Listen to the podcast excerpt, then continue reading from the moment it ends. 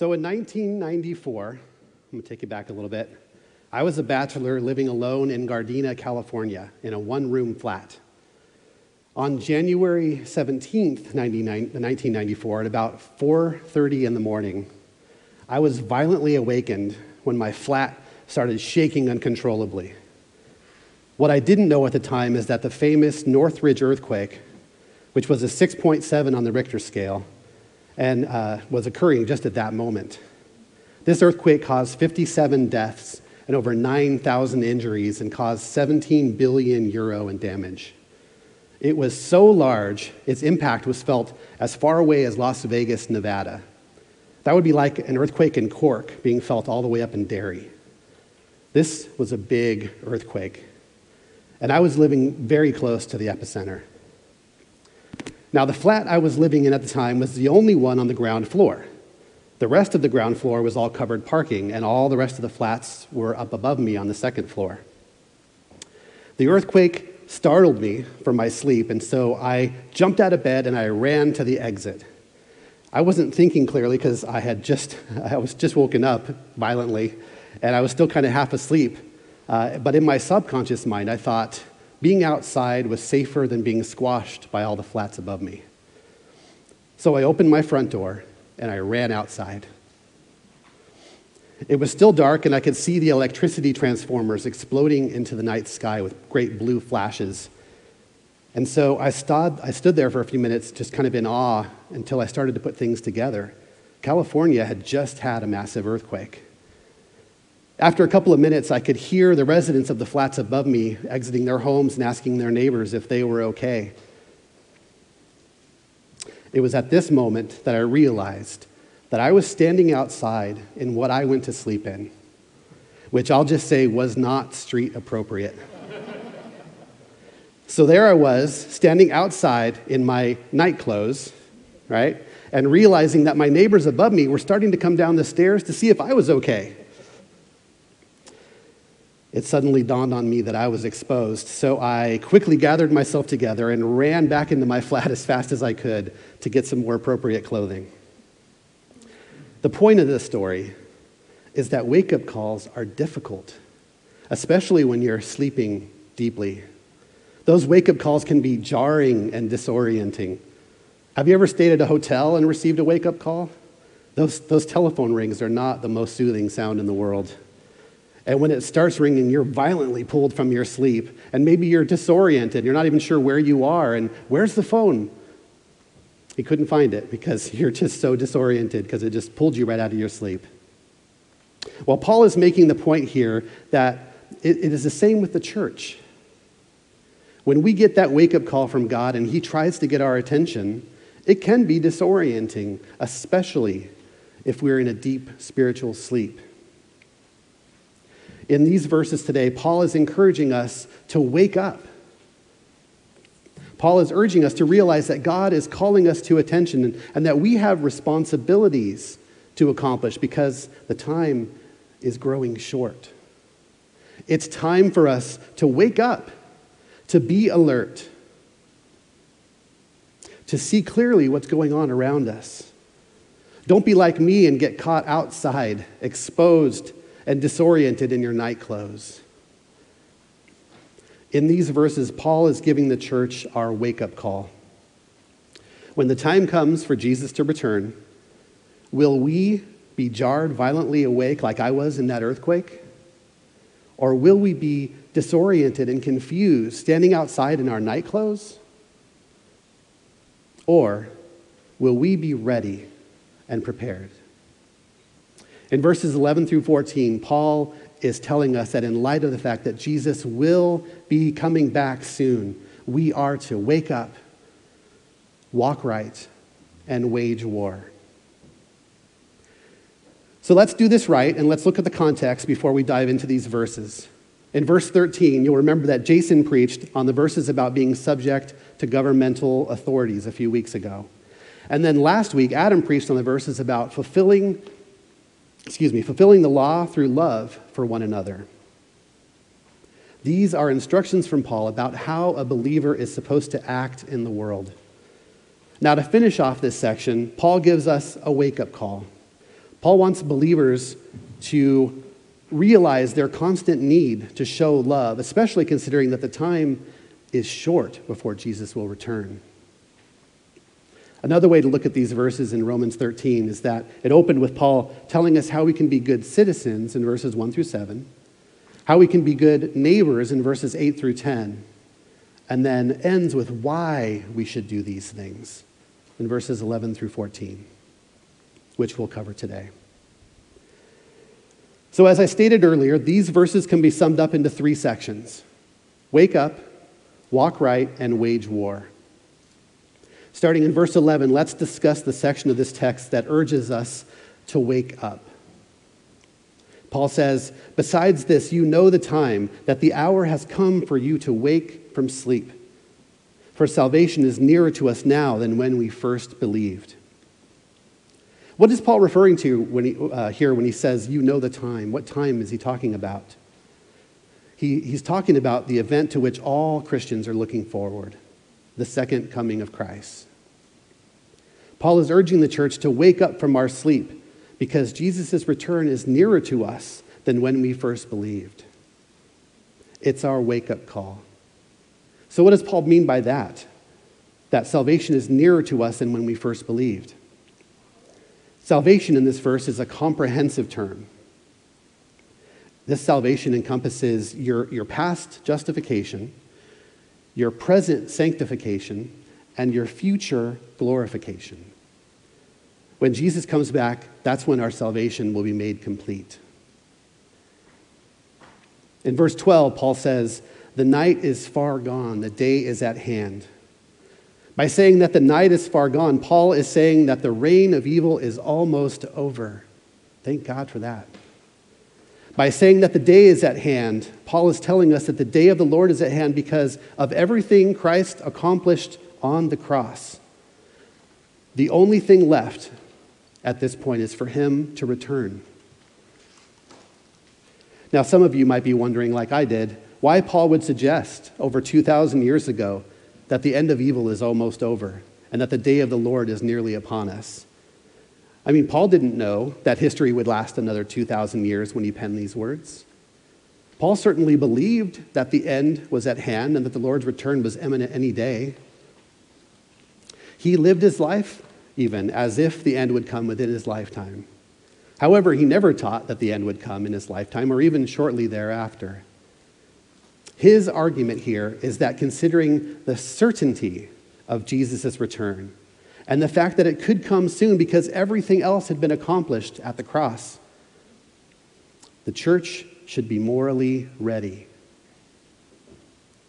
Paul was certain that Christ would return and he is urging the church, even us today, to be ready. Believers need to be vigilant and alert. We shouldn't be caught unaware. We need to wake up. Staying too long in a state of spiritual lethargy, where sin is tolerated and good works aren't pursued, can lead us to fall into a spiritual coma. And that can make us unresponsive to God.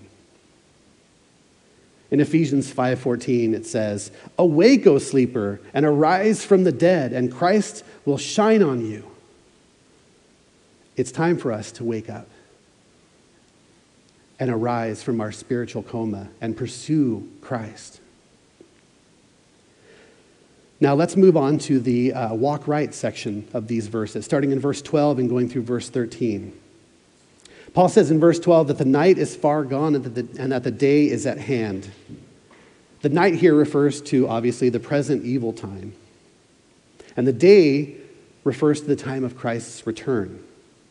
Believers in Paul's day and believers even now are still living in the night, characterized by Satan's evil work. You only have to watch the news or look around to see that this is true. In light of this fact, Paul urges us to cast off the works of, works of darkness and to put on the armor of light. I remember hearing stories about my wife's grandfather, who he was an auctioneer, or as we call him in the United States, a real estate agent. When he would come home from work, he was usually wearing a nice suit and tie. and his granddaughters, including Joy, would want to play with him. But he would have to say, No, I need to change into my grubbies first, which was his way of saying that he needed to change into less nice clothes that were more appropriate for play. Here, Paul is urging us to do the opposite, to cast off the less nice clothes, the works of darkness, and to put on the perfect clothes, the armor of light. Believers need to get rid of our evil deeds and clothe ourselves with the armor of right living. With great determination, we should be casting off and taking off and throwing away the things of our lives that will have no place in eternity. I wouldn't work on my car all day and then go to my wedding dressed in clothes that were filthy and covered in oil and grease. No, I would clean up and I would dress in clothing that was clean and appropriate for that formal occasion because it was an important day. Likewise, we should cast off the clothing of our past life and dress in clothing more appropriate for our new life in Christ. In Ephesians 6 10 through 17, Paul talks about the armor of God and he goes into more, more detail. I'm sure you've all read these verses the belt of truth the breastplate of righteousness, shoes of the gospel of peace, the shield of faith, the helmet of salvation, and the sword of the Spirit. This armor represents all of the features that make up God's gift of justification by faith. We need to depend on God's strength and use every resource that He has given us to stand strong in this dark time. When Christ comes back, what will he find you wearing? Your night clothes or your day clothes? Then Paul urges believers in verse 13 to walk properly as in the daytime. We are to act as those who live in the daytime and refrain from the characteristics or from the actions that are characteristic of the darkness. Paul then lists those characteristics of darkness. Now, this by no means is an exhaustive list but it probably lists some of the sins that were commonplace in ancient Rome at the time. As I read them, I'm sure you'll see many similarities to the sins that our current world struggles with. First, Paul urges us not to take place in orgies and drunkenness.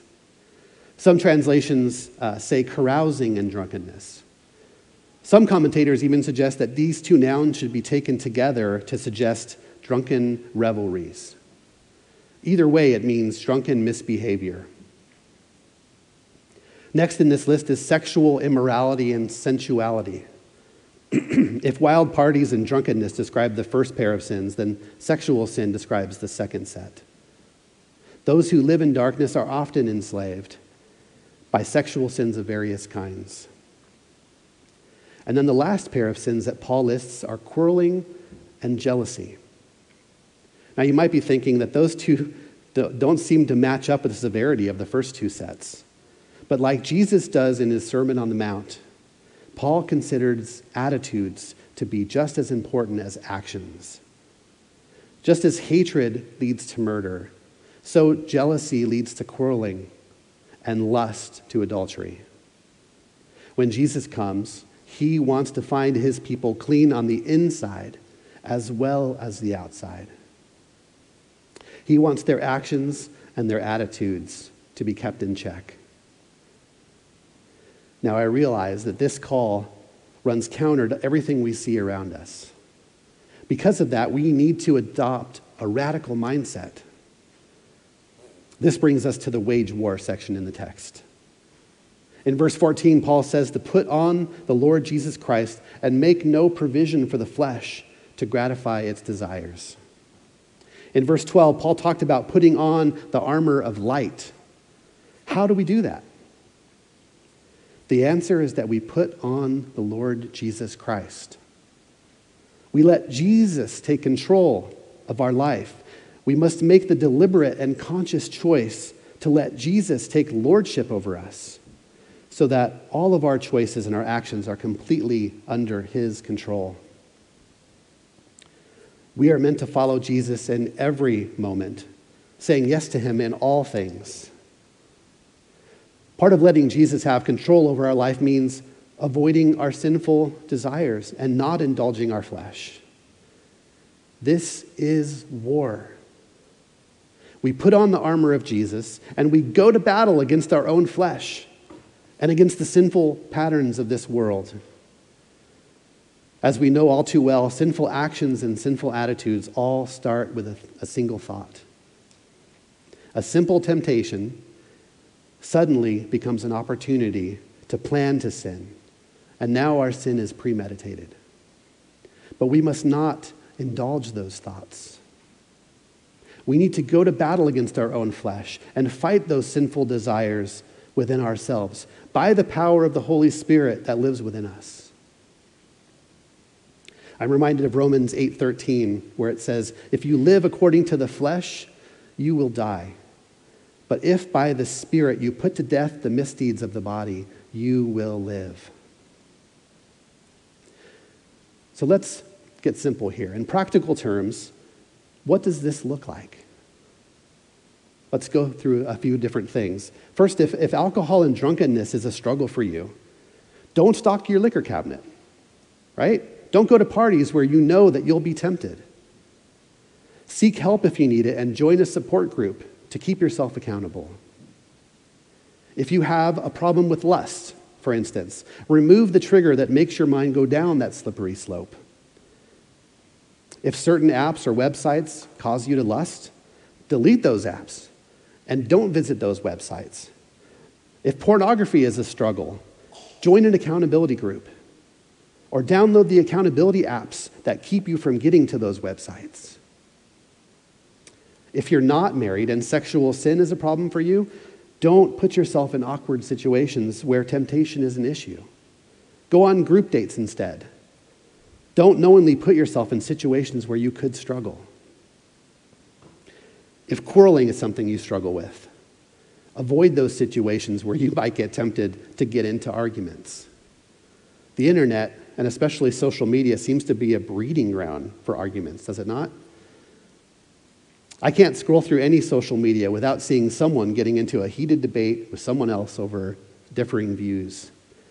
But is this the right place to get into these kinds of arguments in, a, in such a public and open forum? I would say no. If you feel that you must engage in a debate, do it privately and speak the truth in love. Or better yet, do it in person so that the person you're speaking to knows your tone and your intentions. If the other person isn't willing to hear it, move on and don't engage in toxic argumentativeness. Now, what about jealousy? If this is something you struggle with, I would say to work hard on being content with what you have and with who you are in Jesus. Jealousy usually rears its head when you're not content with yourself and when you're not content with who you are in Jesus. If this describes you, then dig deeper into who God is and lean into that. I'll admit, Sometimes I get jealous when I scroll through Facebook and I see friends of mine who are living their best life and seem to be on their ninth vacation this year. But I have to remember I'm only seeing a facade. People don't usually post their struggles and their trials, they're only posting their best moments. Besides that, I need to remember who I am in Jesus and be content with who I am and with what I have because it all belongs to God. We're just stewards of what God has given to us. So, these are some practical steps that you can take if you're struggling with some of the works of darkness that Paul talks about in verse 13. We are in a battle. It's time to cast off our night clothes and put on our day clothes. The problem with living here on earth is that the things of earth which demand so much of our attention, can become totally absorbing. The Christian can begin to think like the unsaved, and then we start to adopt their philosophies, embrace their attitudes, and emulate their lifestyle. But we must be aware that our reality isn't down here on earth, it's up there in heaven. We are citizens of heaven and we are merely resident aliens here on earth. a believer should always remember that this isn't our home. And we should use the certainty of Christ's return as a stimulant to do what pleases our Lord and King. I know many of you may have heard of St. Augustine. He's one of the most important early figures in the development of Western Christianity and was a major figure in bringing Christianity to dominance in the previously pagan Roman Empire. As a young man, Augustine's life was characterized by loose living and a search to life's basic answers. Uh, I'm sorry, basic questions. He would find and follow various philosophers and try to make sense of existence only to become disillusioned with their teachings. In all of his searching for meaning in the world, he would find none. And his propensity toward sin brought him no solace or comfort. One day, as he was walking through a garden, his heart was in distress because of his failure to live a good life. He wanted to end it all. He sat under a tree and in tears exclaimed, Why not this hour, an end to my depravity? Suddenly, he heard a voice saying, Take and read, take and read. It sounded like a child's voice, and so he started searching his brain, trying to remember any child's game where those words were used, but he could think of none. He decided to follow the instructions of the voice and grab the writings of Paul that he had near him. He snatched it up and read silently the first passage that his eyes fell upon. He read Romans 13, verses 13 and 14. I'll read it again. Let us walk properly as in the daytime, not in orgies and drunkenness, not in sexual immorality and sensuality, not in quarreling and jealousy, but put on the Lord Jesus Christ and make no provision for the flesh to gratify its desires. In Augustine's own words, he said, I neither wished nor needed to read further. For instantly, as the sentence ended, there was infused in my heart something light, the light of full certainty. And all the gloom of doubt vanished away. God spoke to Augustine out of his own word from Romans. The very text that we looked at today converted a troubled and sinful soul. Augustine was given his wake up call from God in these verses. And he did wake up, began to walk right, and waged war on his sinful flesh. The rest is history. God, uh, I'm sorry, I saw an article the other day that said uh, fire means early wake up call for hotel guests. Around 2 a.m., a fire broke out at a hotel, and guests were awakened by the fire alarm, and they had to evacuate the hotel. I can only imagine how scary that wake up call must have been. Their lives were threatened in that moment, and they needed to get out of the hotel and fast. Are you in that same situation? Are, are you waiting for the fire to wake you up? God is calling us. And as Paul said, the day is nearly upon us. It's time to get going and get serious about this. Don't wait for Judgment Day. Don't waste your time on the empty pursuit of sinful activities. Instead, realize that a battle is raging and that the time is short. Don't be caught in your night clothes, the clothes of darkness. Instead, put on your day clothes. To put on the Lord Jesus Christ means to become more and more like him and to receive by faith all that he is for our daily living. We grow on the basis of the food that we eat. This is why God warns us not to make provisions for the flesh. If we feed the flesh, we will fail. But if we feed ourselves the nourishing things of the Spirit, we will succeed. It's time for us to wake up, walk right, and wage war. Let's pray. Dear Heavenly Father, help us to heed the wake up call that Paul gives us today in these verses. Give us the strength and perseverance to wake up, to walk right, and to wage war against our own flesh. Give us the power by the Holy Spirit to put on the Lord Jesus Christ and become more and more like him. Everything points to the fact that we live in the last days. Knowing that we are close to the end, let us wake up from our sleep.